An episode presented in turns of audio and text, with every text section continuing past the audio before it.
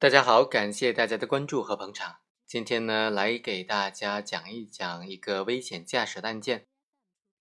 这个案件呢，先后出现了三份酒精含量的鉴定，但是最终两份都被排除了，只有一份被当作被告人醉酒的证据。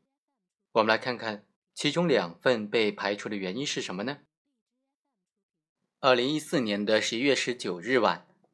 潘某驾驶摩托车行驶到某路段的时候，被公安机关抓获了正着。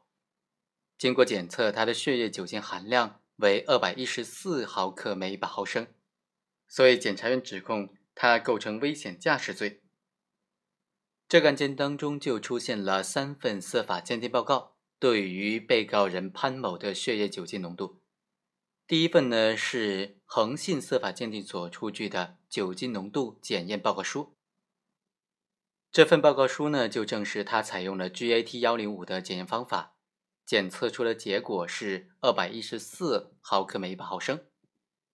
潘某自己呢，也让司法鉴定机构做了一份乙醇的鉴定，但结果没有太大差异，为一百九十六毫克每百毫升。另外，公诉机关认为，第一份恒信的司法鉴定中心的鉴定意见呢，它不符合相关的规定。而且呢，有程序上有瑕疵，所以就委托了警察学院司法鉴定中心进行了重新鉴定。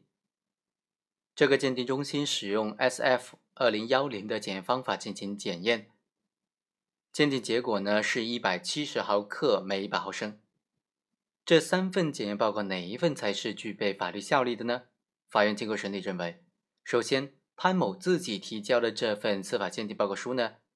由于它的来源并不符合法律规定，做出的程序也不当，所以不宜采用。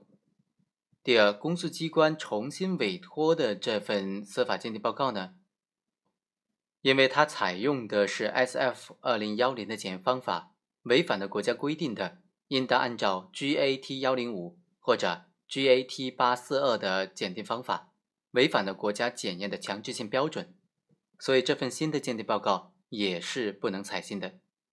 最后，法院采用了第一份鉴定报告，也就是认定为二百一十四毫克每一百毫升，认定被告人构成危险驾驶罪。根据车辆驾驶人员血液呼气酒精含量阀值与检验的规定呢，血液酒精含量检验方法应当按照 GAT 幺零五或者 GAT 八四二的规定。醉酒驾驶机动车呢，具备以下情形的，就应当从重处罚。其中就是两百毫克每一百毫升，就属于从重处罚的情形了。这也就是本案当中被告人潘某他自己非得去委托一个鉴定机构做出一个司法鉴定的原因，因为他鉴定出来的结果是一百九十六毫克每一百毫升，还没有达到两百。而公诉机关提交的证据呢，是已经达到了二百一十四毫克每一百毫升。已经达到了从重处罚的情节。好，以上就是本期的全部内容，我们下期再会。